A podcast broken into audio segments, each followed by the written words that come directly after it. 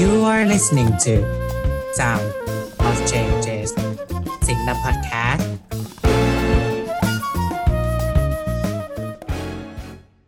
มาย้อนเวลานาฬิกาโลกกับไทยแมชชีน ส่งอดีต สู่อนาคต ส่งจุดยืนไทยในประวัติศาสตร์โลก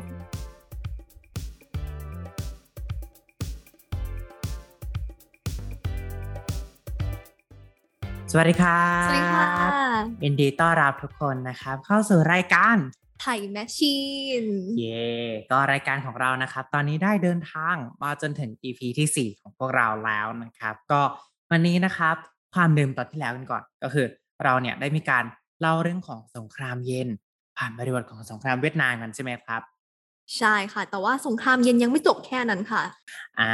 โอเคแล้ว แปลว่าวันนี้เนี่ย เดวี่พวกเราจะมาย้อนเวลานาฬิกาโลกไปที่ไหนกันดี วันนี้เนี่ยนะคะ เราจะมาย้อนเวลานาฬิกาโลกไปที่ปัญหากัมพูชาค่ะอ่าอ่าอ่าโอเคโอเคแหมพอพูดถึงปัญหากัมพูชาเนี่ยคิดว่าหลาย ๆ คนอาจจะนึกภาพไม่ออกใช่ไหมครับ ว่าคำว่าปัญหากัมพูชาเนี่ยมันแปลว่าอะไร อันนี้เนี่ยอาจจะพูดให้ทุกคนแบบได้เข้าใจได้ง่ายมากขึ้น ทุกคนเคยได้ยินคำว่าคาเมรูสหรือว่าเขมรแดงกันบ้างหรือเปล่า อุ้ยพอพูดอย่างนี้แล้วมันแบบว่าเห็นภาพขึ้นเยอะเลยนะ คืออมเรารู้สึกว่าคำว่าปัญหากัมพูชาเนี่ยมันไม่ใช่คำที่คุ้นเคยตามตำราเรียนอะไร แต่ว่าพอเราพูดถึงเขมรแดงเนี่ย ถึงเราอาจจะแบบไม่ได้เรียนเกี่ยวกับสิ่งนี้มาก แต่ว่าทุกคนก็ย่อมรู้ดีว่าเขมรแดงคือระบบการปกครองในกัมพูชาที่ครั้งหนึ่งก็ได้ทำอะไรเอ้ยอาจจะเรียกได้ว่าเป็นการฆ่าล้างเผ่าพันธุ์และการทำให้มีคนตายมอืมหาใช่ศาลใช่เลยก็ทีเป็นเดียวเนาะเป็นระบบการปกครองที่โหดร้ายแบบหนึ่งเลยใช่ใช่แต่ว่าถ้า ปัญหากัมพูชามันเป็นช่วงขมรแดงทั้งหมดเนี่ยเราก็ไม่มีความจำเป็นที่จะต้องเรียกว่าเป็นเอ่อปัญหากัมพูชาแยกแต่จริงๆแล้วเนี่ยมันมีความสลับซับซ้อนแล้วกินช่วงระยะเวลาที่ค่อนข้างยาวนานกว่าเขมรเขมรแดงนะครับ จึงทำให้นักวิชาการส่วนใหญ่เรียกช่วงเวลาทางประวัติศาสตร์ของประเทศกัมพูชา ในช่วงเวลานั้นว่าอาจจะเป็นสงครามกลางเมืองกัมพูชา ตลอดจนเป็น Cambodian question หรือว่าปัญหากัมพูชานั่นเองครับ ทีนี้เนี่ยปัญหากัมพูชาที่ว่าเนี่ย มันมีการมองที่ต่างกันด้วยนะว่าปัญหามันเริ่มต้นที่ไหน อืมยังไง คือสำหรับไทยเราเนี่ย ไทยเรามองว่าปัญหากัมพูชาเนี่ย มันไม่ได้เริ่มตอนที่เขมรแดงแบบว่ายึดครองประเทศกัมพูชานะ เรามองว่าปัญหากัมพูชามันเกิดขึ้นตอนที่เวียดนาม มีการเข้ามาบุกยึดประเทศกัมพูชาโค่นล้มรัฐบาลเขมรแดงอืมแล้วก็ตั้งรัฐบาลใหม่ขึ้นมา อันนี้คือมุมมองของรัฐไทยนะต่อปัญหากัมพูชา ในขณะที่อย่างเวียดนามเองเนี่ยเขามองปัญหากัมพูชายาวกว่านั้น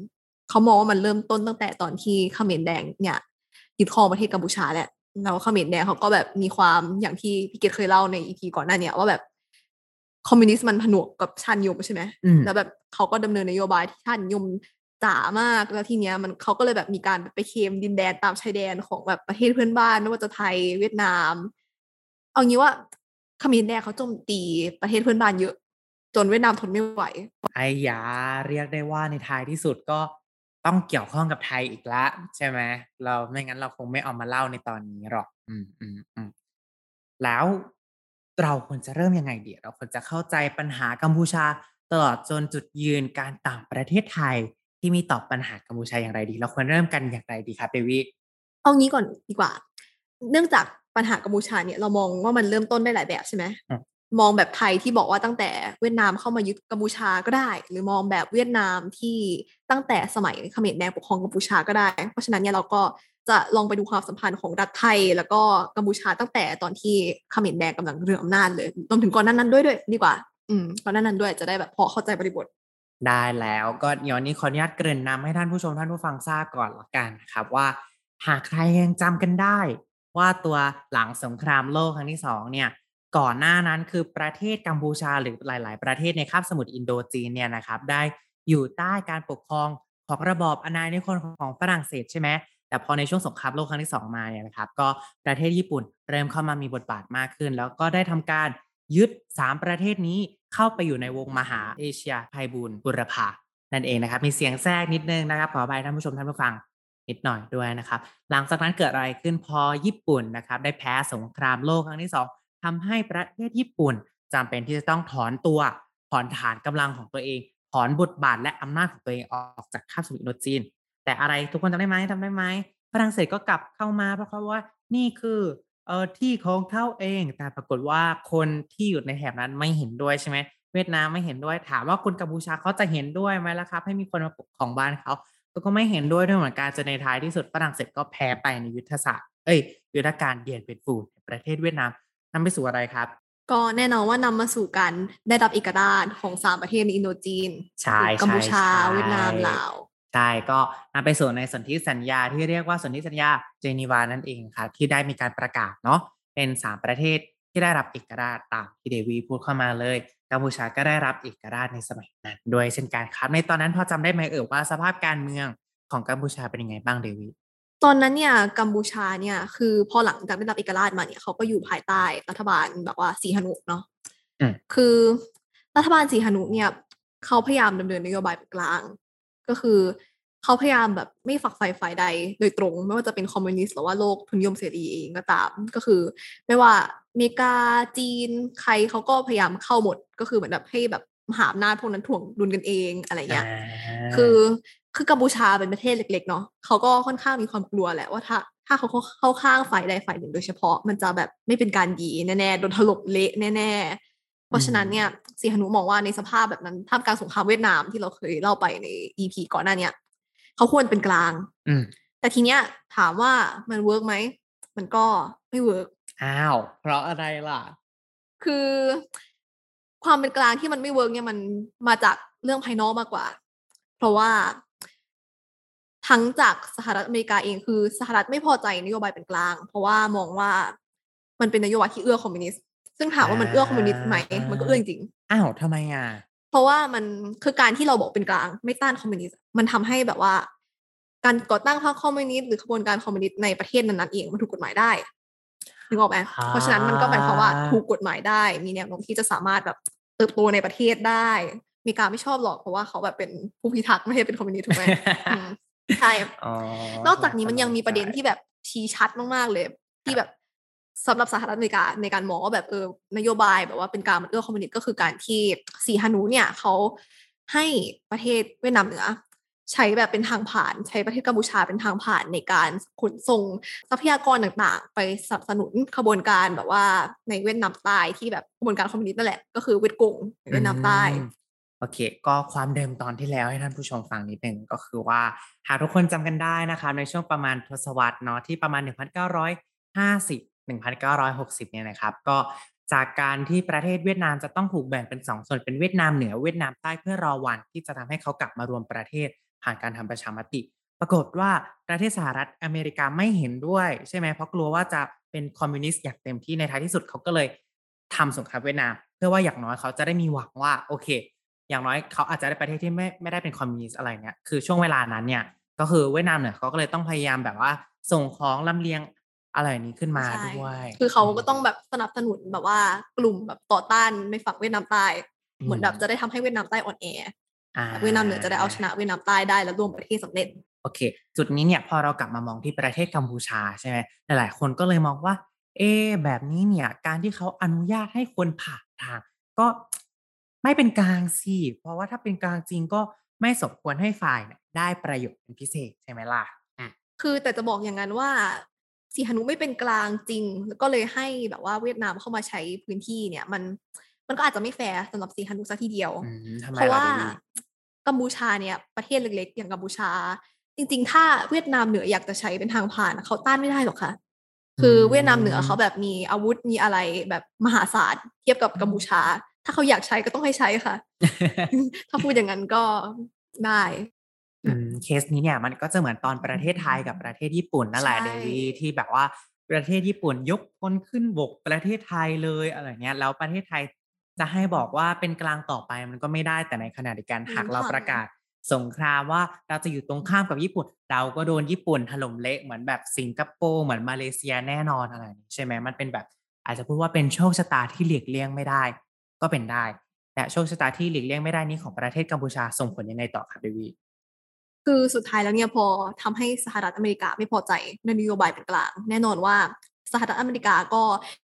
ไม่ได้แบบว่าสนับสนุนรัฐบาลสีหนุเพราะฉะนั้นเนี่ยสหรัฐอเมริกาก็เลยจะให้การสนับสนุนฝ่ายต่อต้านรัฐบาลสีหนุและสุดท้ายแล้วเนี่ยมันนำไปสู่การที่มีการรัฐประหารรัฐบาลสีหนุไอ้ยาแล้วมีนายพลลอนนอนขึ้นมาแทน ครับซึ่งรัฐบาลของลอนนอนเนี่ยก็แน่นอนว่าได้รับการสนับสนุนจากสหรัฐเพราะสหรัฐต้องการให้เปลี่ยนเปลี่ยนมือจากคนที่สหรัฐไม่ชอบถูกไหมคะอ่าอืมไม้เดิมกับประเทศเวียดนามเหมือนกันนะเนี่ยใช่ใช่คือคือตอนในเวียดนามเนี่ยมันก็มีเหตุการณ์อันทำนองนี้เหมือนกัน ตอนนั้นอืมมันยังไงนะคะพี่เกตคือตอนนั้นเนี่ยค่ะทุกคนจำได้ก็คือว่าพื้นที่เก่าตอนเวียดนามใต้นะครับ คือมันก็เป็นเขตหนึ่งที่ฝรั่งเศสก็อยากจะมีอิทธิพล ตอนนั้นเขาแบกไปคือในตอนที่เราเราไม่ได้เล่าเลยแบบมาแกล้งเล่าในตอนนี้เพิ่มก็คือว่าตอนนั้นเนี่ยประเทศฝรั่งเศสนะครับได้ให้การสนับสนุนของคนหนึ่งแต่ตอนนั้นอะเออประเทศเวียดนามเนี่ยเคยเป็นราชวงศ์มาก่อนใช่ไหมเขาก็รื้อฟื้นออกมาตอนนั้นนะครับชื่อจักรพรรดิเบาไดอะเขาบอกว่าเนี่ยครับเรามีเวียดนามเนาะเป็นจักรพรรดิอะไรนี้เป็นต้น แต่ตอนนั้นเนี่ยเหมือนตัวจักรพรรดิเบาไดเองก็เป็นเหมือนแบบองค์พระสุรุ่ยสุร่ายอะไรนะครับประชาชนก็ไม่ชอบบริหารประเทศก็ไม่ดี อนนั้นก็เลยทำให้เรตติ้งเขาค่อนข้างตกต่ำกันเลยทีเดียวครับ ตอนนั้นอเมริกาก็เลยบอกว่าปล่อยให้เป็นแบบนี้เนี่ยยังไงก็ดูแววแล้วอาจจะแพ้เวียดนามเหนือก็ได้เพราะแม้แต่คนเวียดนามใต้ยังไม่ชอบเลย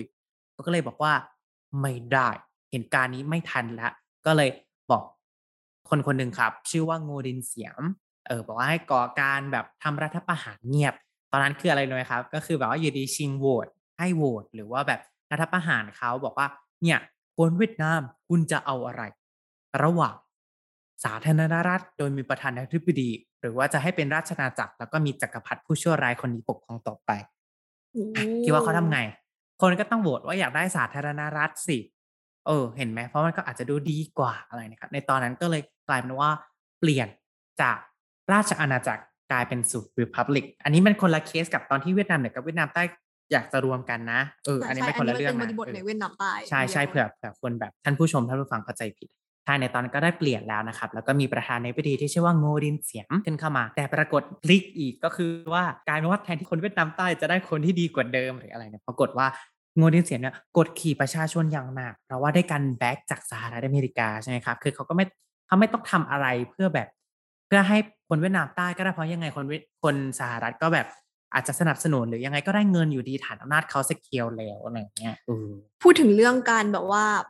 มีอเมริกา back แล้วก็แบบทำเพื่ออเมริกาเยอะๆเนี่ยเรานึกอืมถึงรัฐบาลลอนนอลด้วยกลับอืมมาที่ลอนนอลแหละอะก็ยังคือไงอย่างที่บอกว่ารัฐประหารมาจากสีหนุใช่ไหมแล้วก็มีอเมริกาเป็น back ทีนี้เนี่ยพอมีอเมริกาเป็น back เขาก็ supportปฏิบัติการ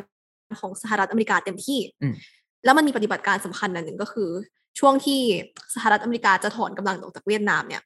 คือตอนนั้นเนี่ยสหรัฐแม้เขาจะมีนโยบายเวียดนามไ z ชันทำให้แบบว่าสงครามเวียดนามเป็นของคนเวียดนาม แต่เขาก็ต้องการถอนตัวอย่างมีเกียรติ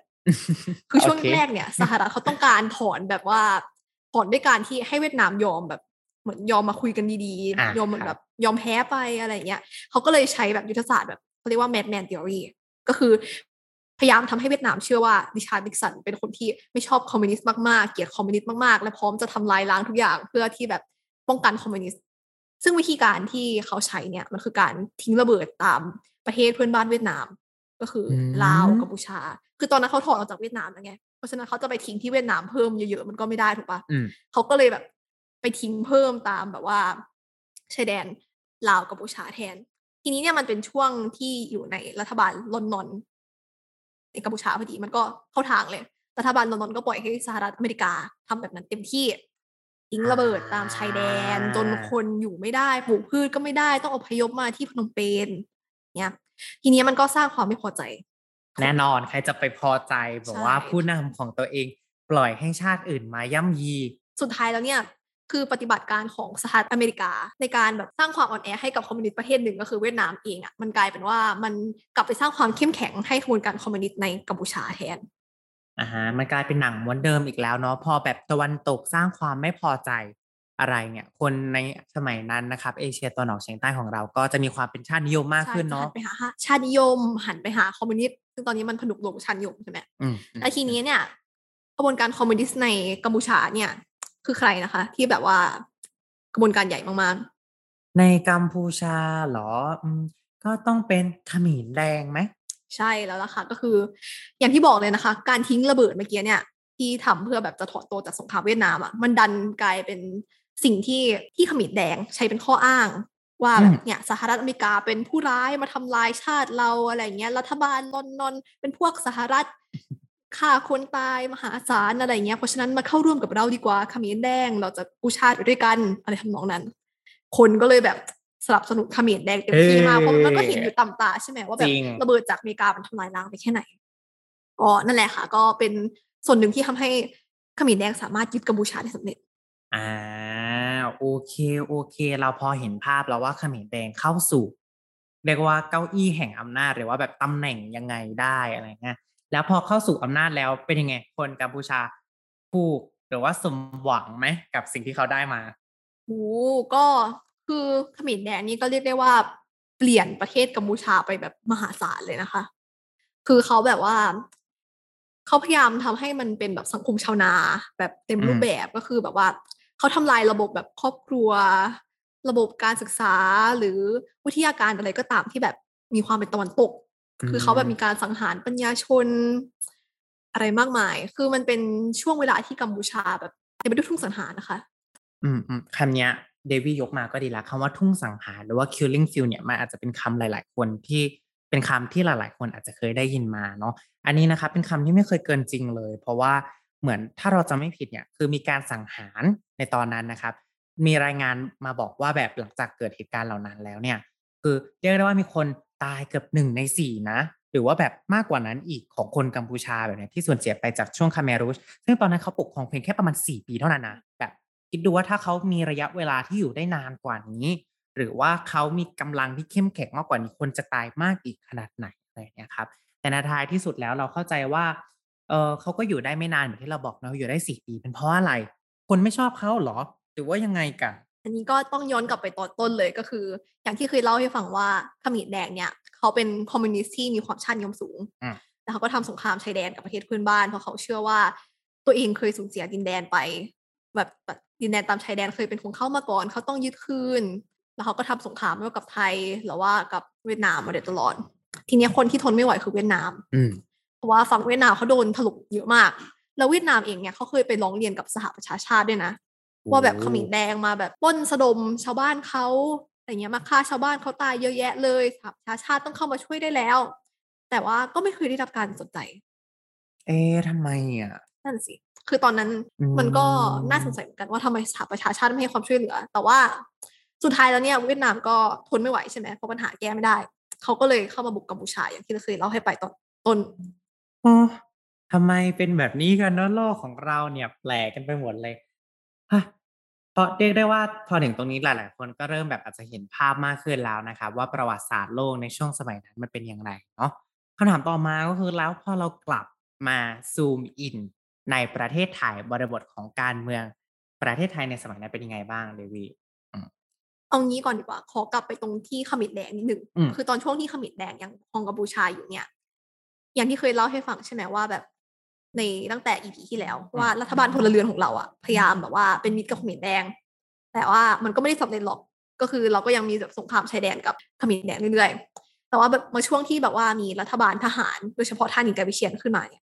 มันเป็นช่วงที่เราแบบต่อต้านเขมิดแดงอย่างมาก แล้วแบบคือการที่เราแบบประกาศตัวเป็นศัตรูอย่างจริงจังอะมันยิ่งอืมทำให้สถานการณ์เลวร้ายขึ้นนะอ้าวแบบทำไมอะ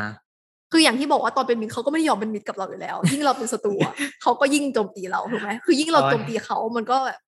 เขาก็ไม่ยอมอยู่แล้ว อืมเหมือนแรงอืมมาก็แรงกลับใช่แรงมาอะไอย่แรงกลับเยเนอะเพราะแบบพยายามดีด้วยก็ไม่ได้ดีด้วยนึกออกปะอืม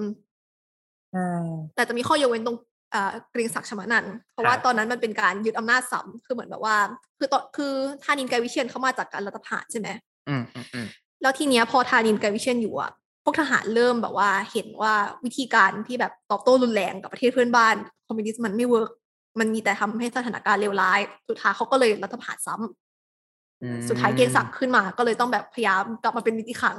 แต่ว่าก็อย่างที่บอกว่ามันก็ไม่ได้เป็นมิตรจริงอืมอันนี้ก็อยากจะย้อนรอยนะครับ ทางประวัติศาสตร์ให้กับท่านผู้ชมท่านผู้ฟังนิดนึง ก็คือว่าหลายคนอาจจะจำได้เนาะว่าตอนที่แล้วเนี่ยเราได้บอกว่า ในช่วงหลังเหตุการณ์ 14 ตุลาคมเป็นต้นมาเนี่ยประเทศไทยได้ก้าวเข้าสู่ช่วงประชาธิปไตยเต็มใบ หรือว่าประชาธิปไตยเบ่งบานเนาะตอนนั้นเรามีนายกพระราชทานที่ชื่อว่าสัญญาธรรมศักดิ์มีการเลือกตั้งจนได้หม่อมราชวงศ์คือกริปราโมทเสนีปราโมทแบบนี้ครับแต่ว่าช่วงเวลาแห่งนี้เนี่ยมันอยู่ได้เพียงแค่ 3 ปีเท่านั้น คือในตอนนี้เนี่ยมันเริ่มมีการเกลียดชังขบวนการนิสิตนักศึกษาตลอดจนภัยคอมมิวนิสต์ที่เรียกได้ว่าคนในประเทศเนี่ยกลัวมากยิ่งขึ้น มีการกล่าวหาด้วยนะว่าคนที่ เป็นแบบพวกคอมมิวนิสต์เป็นพวกยวนอะไรเงี้ยนำไปสู่ในท้ายที่สุดคือเหตุการณ์ได้เหตุการณ์การสังหารหมู่ที่มหาวิทยาลัยธรรมศาสตร์สาขาท่าพระจันทร์ใช่ไหมครับในวันที่ 6 ตุลาคม 2519 เหตุการณ์ในครั้งนั้นนะครับ ในวันเดียวกัน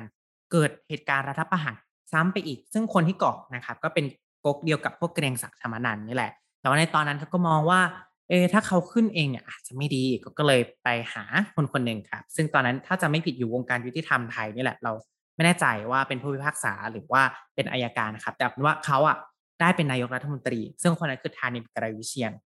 ตอนแรกเนี่ยก็คิดว่าจะไม่มีอะไรครับเออก็มีการเขียนทำเป็นแบบแผนประชาธิปไตยหลายขั้นหลายบันไดสิบสองขั้นอะไรอย่างเงี้ย ปรากฏว่าเขาเป็นคนขวาจัดขวายิ่งกว่าทหารหรือทุกคนที่ผ่านมาอีกอะไรแบบ กลัวมากมีการระงงับข่าวสารหรืออะไรเงี้ยและนี่ก็เป็นส่วนหนึ่งนะที่เดวี่ได้บอกมาว่านโยบายการต่างประเทศไทยที่ เรียกได้ว่าแต่ก่อนช่วง 14 ตุลา มันก็แบบปกติเป็นมิตรใช่ไหมแต่พอธานินกรวิเชียนเข้ามาคือมันพลิกหน้ามือไปเลยอะแบบเออกลายเป็นว่าเกลียดชังคอมมิวนิสต์อย่างเต็มที่มีการตอบโต้อย่างรุนแรง แต่ในท้ายที่สุดแล้วเขายิ่งคือมันแรงไปใช่ไหมหลาย ๆ คนก็ไม่ชอบทหารก็เลยมารัฐประหารซ้ำอีกทีหนึ่งนะครับ แล้วก็รอบนี้อาจจะเป็นการนั่งด้วยตัวเองไปเลยใช่ไหมครับ ก็คือตัวเกรียงศักดิ์ชมนา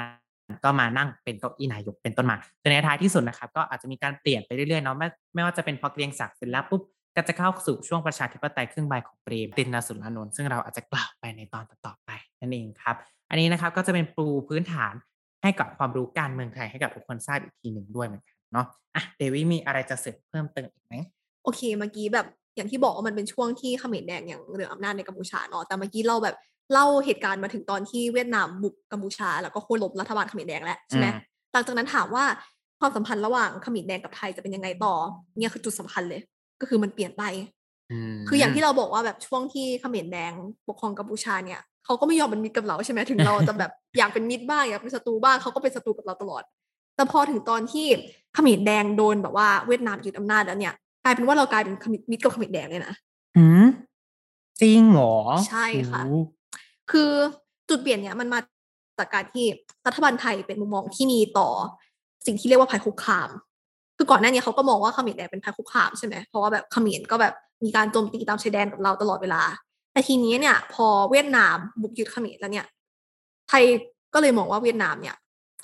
เขามีแบบว่าความต้องการที่จะแบบว่ารวมหลาย ๆ ประเทศก็คือแบบรวมลาวรวมกัมพูชา เข้าด้วยกันรวมแบบตั้งสมาพันธ์อินโดจีนรวมถึงต้องการจะควบรวมส่วนหนึ่งของภาคอีสานเข้ามาด้วยไทยมองว่าแบบสิ่งนี้เป็นภัยมากเขาก็เลยมองแบบเวียดนามเป็นศัตรูอันดับหนึ่งแทนเขาก็เลยแบบอ่าเราก็ต้องสนับสนุนศัตรูของศัตรู ซึ่งศัตรูของเวียดนามก็คือเขมรแดงอ๋อดังนั้นศัตรูของศัตรูก็เลยกลายเป็นมิมิตตรรเราไอ้ นี่ก็คือจุดเปลี่ยนแล้วนอกจากจุดเปลี่ยนความสัมพันธ์ไทยเขมรแดงเนี่ยยังมีจุดเปลี่ยนไทยจีนด้วยจากเหตุการณ์นี้ อะยังไง คืออย่างนี้นะคือจีนเนี่ยเขามีความสัมพันธ์ที่ดีกับเขมรแดงแหละเพราะว่าตอนช่วงที่เขมรแดงเขายึดกัมพูชาเนี่ยเขมรแดงเขาตัดขาดจากโลกภายนอกเกับทุกประเทศเลยนะอือหือยกเว้นจีน อืมทำไมอะ คือจีนให้กับการสนับสนุนกระบวนการคอมมิวนิสต์เขมรแดงมาอยู่ตลอดอยู่แล้วไงอืมอืมแต่เขาก็แบบเหมือนแบบว่า ยังคบค้ากับจีนอยู่ ทีนี้เนี่ยพอมันเป็นอย่างนั้นแล้วเนี่ย พอเขมรแดงโดนไล่ออกมาจากกัมพูชาแล้วเนี่ย จีนก็ต้องการสนับสนุนเขมรแดงต่อไปใช่ไหมครับ ทีนี้เขาไม่สามารถสนับสนุนด้วยตัวเองแบบได้ เพราะว่าด้วยภูมิศาสตร์ของเขามันก็ไม่ได้ติดกัมพูชาอืมแต่ใครติดกัมพูชาล่ะ ประเทศไทย ใช่ เพราะฉะนั้นเนี่ย จีนเนี่ยนะคะเขายอมแบบว่าแลกการที่จีนจะเลิก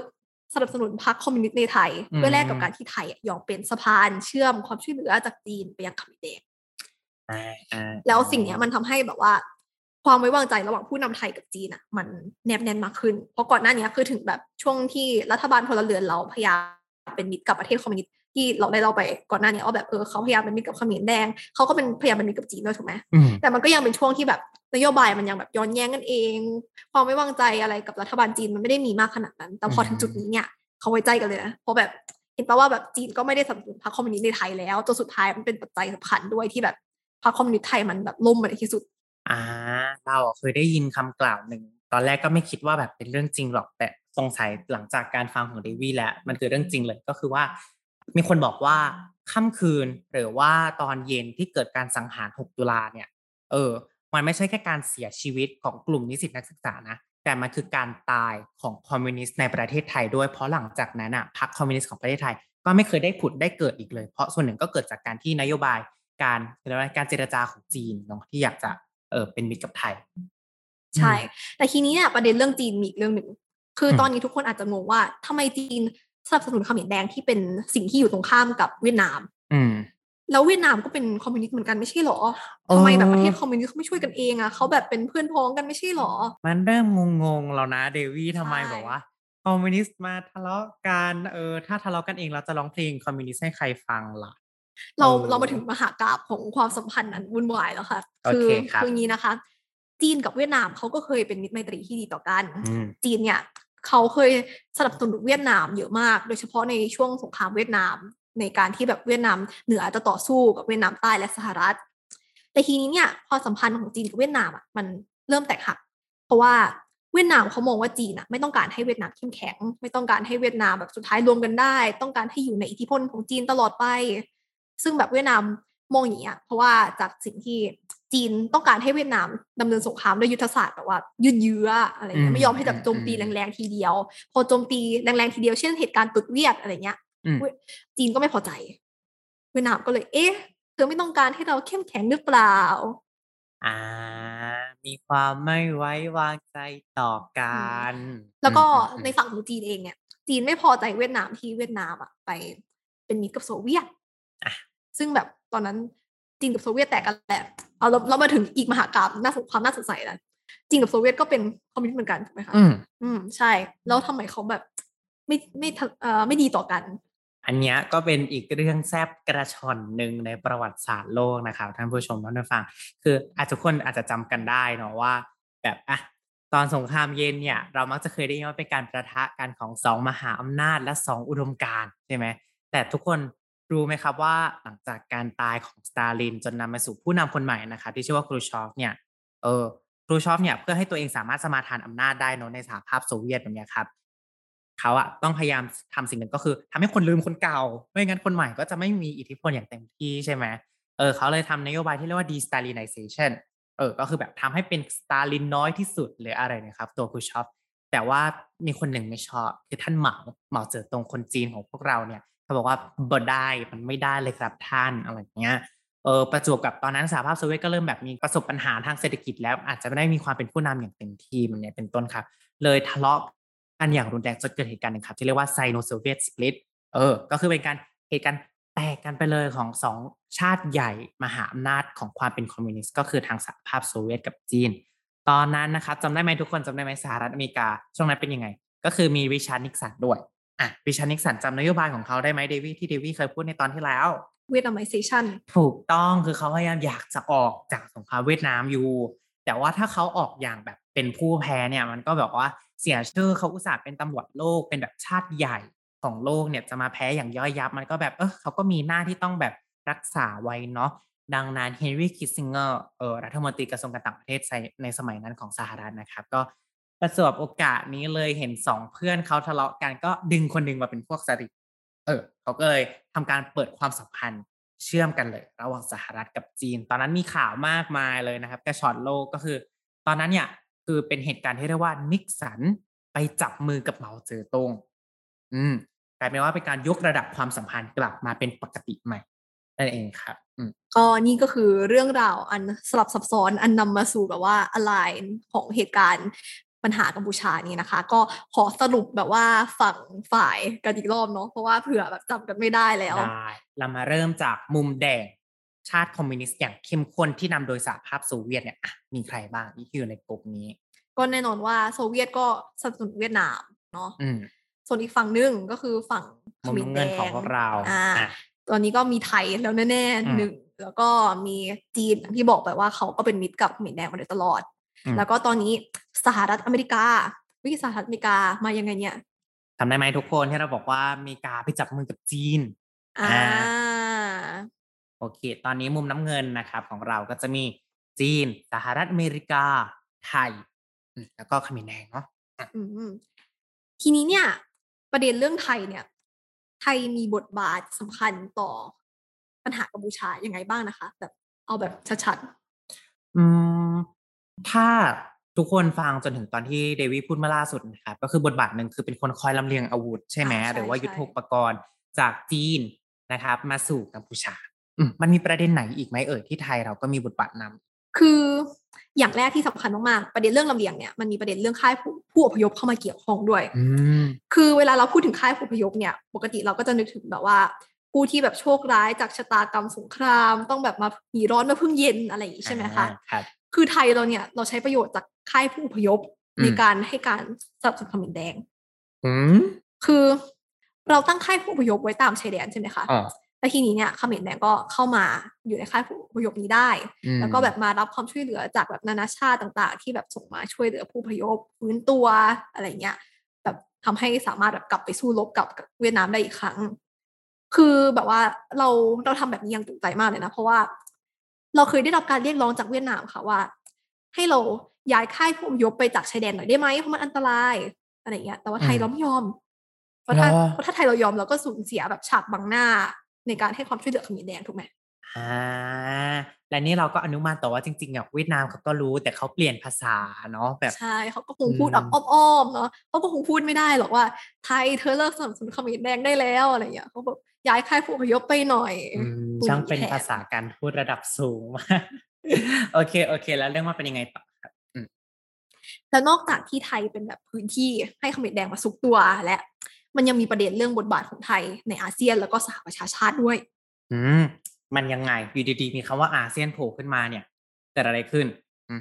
คืออย่างนี้นะคะ ไทยแบบจากปัญหากัมพูชาเนี่ย ไทยพยายามบอกว่า หวหวานล้อมให้อาเซียนเนี่ยมีจุดยืนร่วมกันในการประนามการกระทำของเวียดนามที่บุกอืมกัมพูชาว่าแบบครับมันเป็นการละเมิดบูรณภาพกัมพูชานะทำไม่ถูก แล้วก็ให้อาเซียนอะรับรองความชอบธรรมของรัฐบาลเขมรแดง ว่าเป็นรัฐบาลชอบธรรมเพียงหนึ่งเดียวของกัมพูชา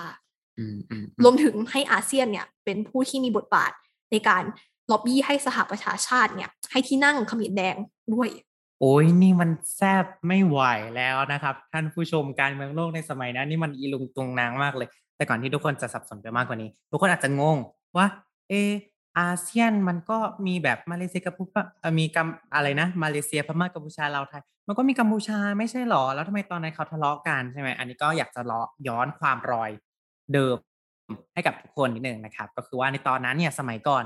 อาเซียนมันถูกก่อตั้งเพียงแค่ 5 ชาติเท่านั้น ตอนนั้นมี เพียงประมาณแบบ5ชาติเท่านั้นก็คือ มาเลเซีย อินโดนีเซีย ประเทศไทย สิงคโปร์แล้วก็ฟิลิปปินส์ในตอนนั้นเนี่ยเขาก่อตั้งมาเพื่ออะไรรู้ไหมครับท่านผู้ชม ก็คือเขาก่อตั้งมาเพื่อสกัดกั้นภัยคอมมิวนิสต์เขาจะได้อย่างน้อยวางใจได้ว่าเขาอย่างน้อยก็มีเพื่อนหากคอมมิวนิสต์ที่เป็นชาติเพื่อนบ้านเขาอย่างลาวหรือกัมพูชา หรือว่า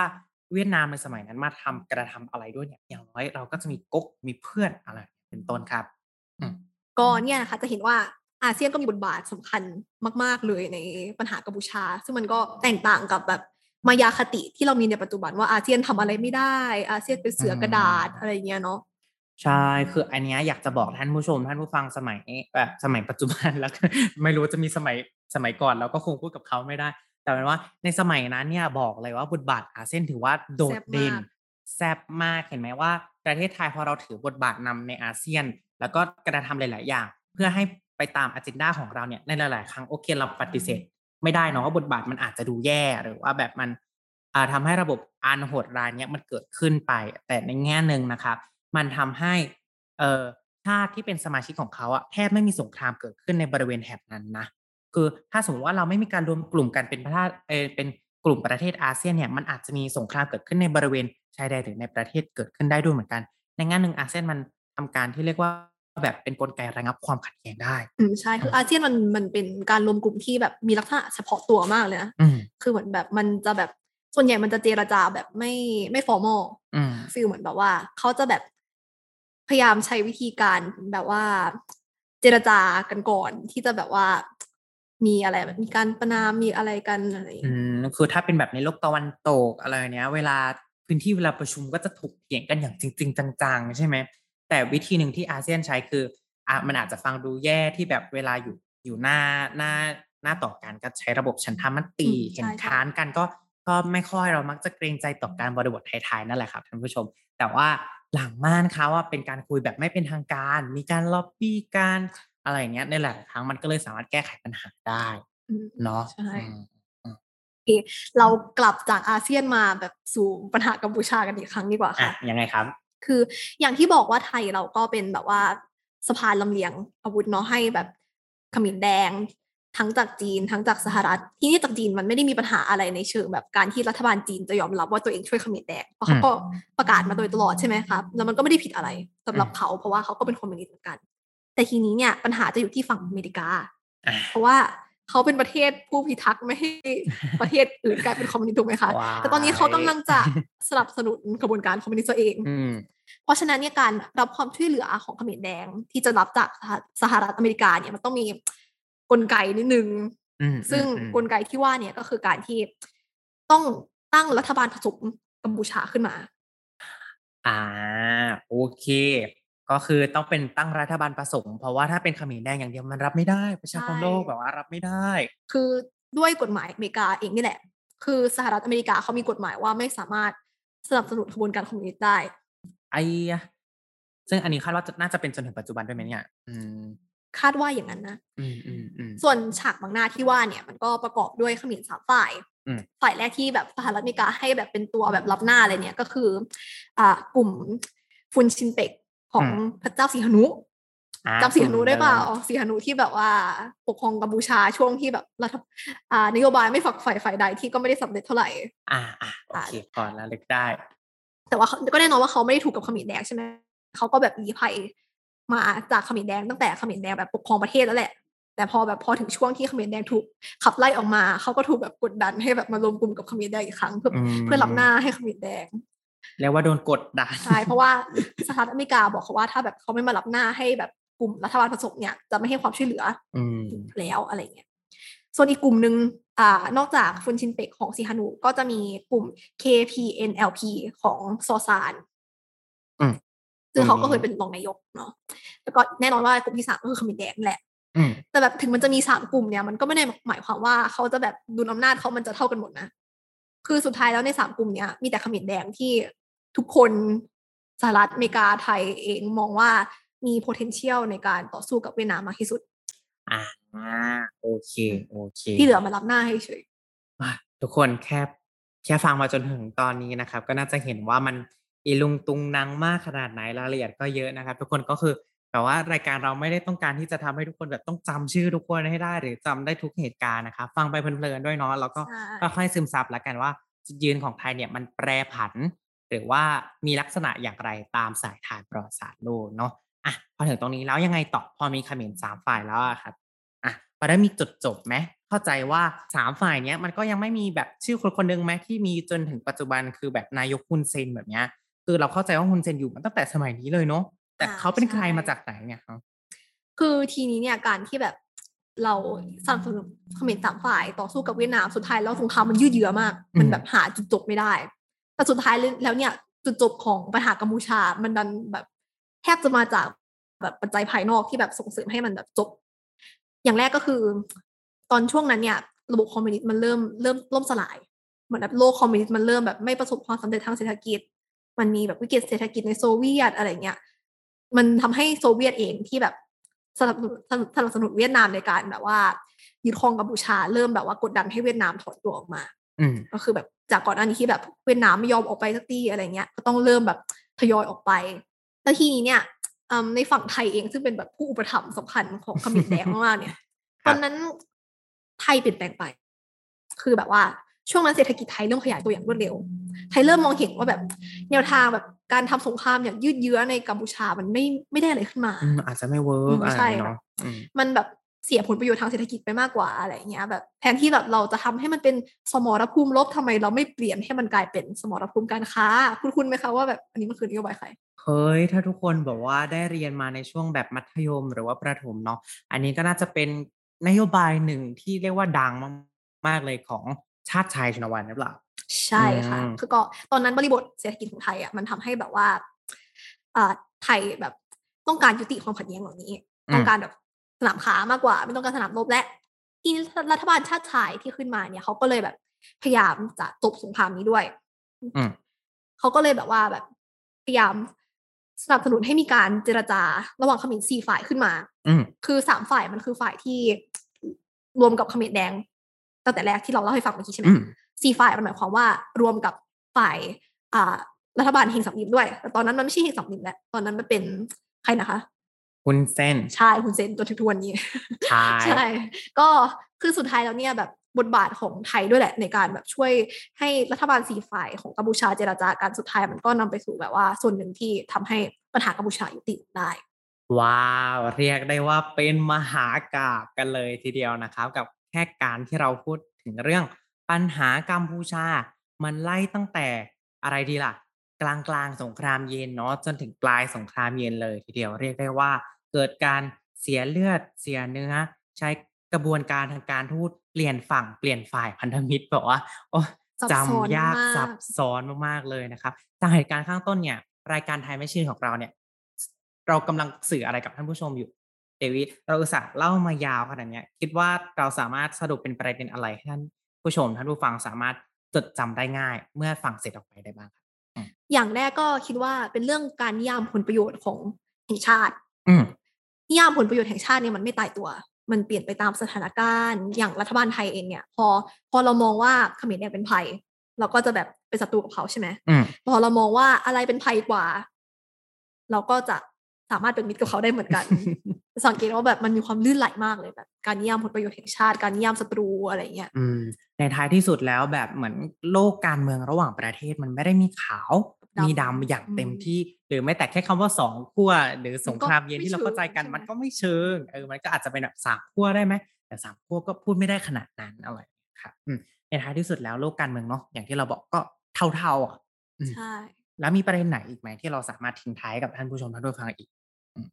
อาจจะเป็นประเด็นเรื่องบทบาทของอาเซียนแล้วกันอืมคือมันแบบก็ค่อนข้างมีความแตกต่างจากในปัจจุบัน จะสังเกตได้ว่าแบบอ่าด้วยลักษณะองค์กรของอาเซียนเองมันมีผลต่อ สิ่งที่เกิดขึ้นในปัญหากัมพูชาอย่างมากใช่แล้วล่ะครับท่านผู้ชม คือปัจจุบันเนี่ยเราก็ในฐานะที่เราเป็นคนรุ่นใหม่ เราก็ติดตามทาง Twitter หรือ Facebook อะไรเนี้ยหลาย ๆ คนอาจจะมองว่าบทบาทของอาเซียน หรือว่าสมาคมประชาชาติแห่งเอเชียตะวันออกเฉียงใต้ในปัจจุบันเนี่ย ก็ไม่ต่างอะไรกับเสือกระดาษ เหตุการณ์ที่เกิดขึ้นไม่ว่าจะเป็นการรัฐประหารจนนำไปสู่การสังหารประชาชนของนายพลมินอองไลน์ใช่ไหมของประเทศพม่าเมื่อปีที่ผ่านมา หรือเหตุการณ์แบบว่าทะเลจีนใต้อะไรเงี้ยหลาย ๆ คนจะมองว่าอาเซียนทำอะไรไม่ได้เลย ไม่ต่างอะไรกับเสือกระดาษ ในตอนเนี้ยเราว่าอะบางคนอาจอาจจะจะเป็นมุมมอง อาจจะเป็นมุมมองหนึ่งที่เราว่ามันก็พูดได้อะไรเนี้ยแต่สิ่งหนึ่งที่เราบอกได้เลยว่าเราปฏิเสธไม่ได้นะ ก็คือว่า ตลอดสายทานทางประวัติศาสตร์ โดยเฉพาะในช่วงศตวรรษ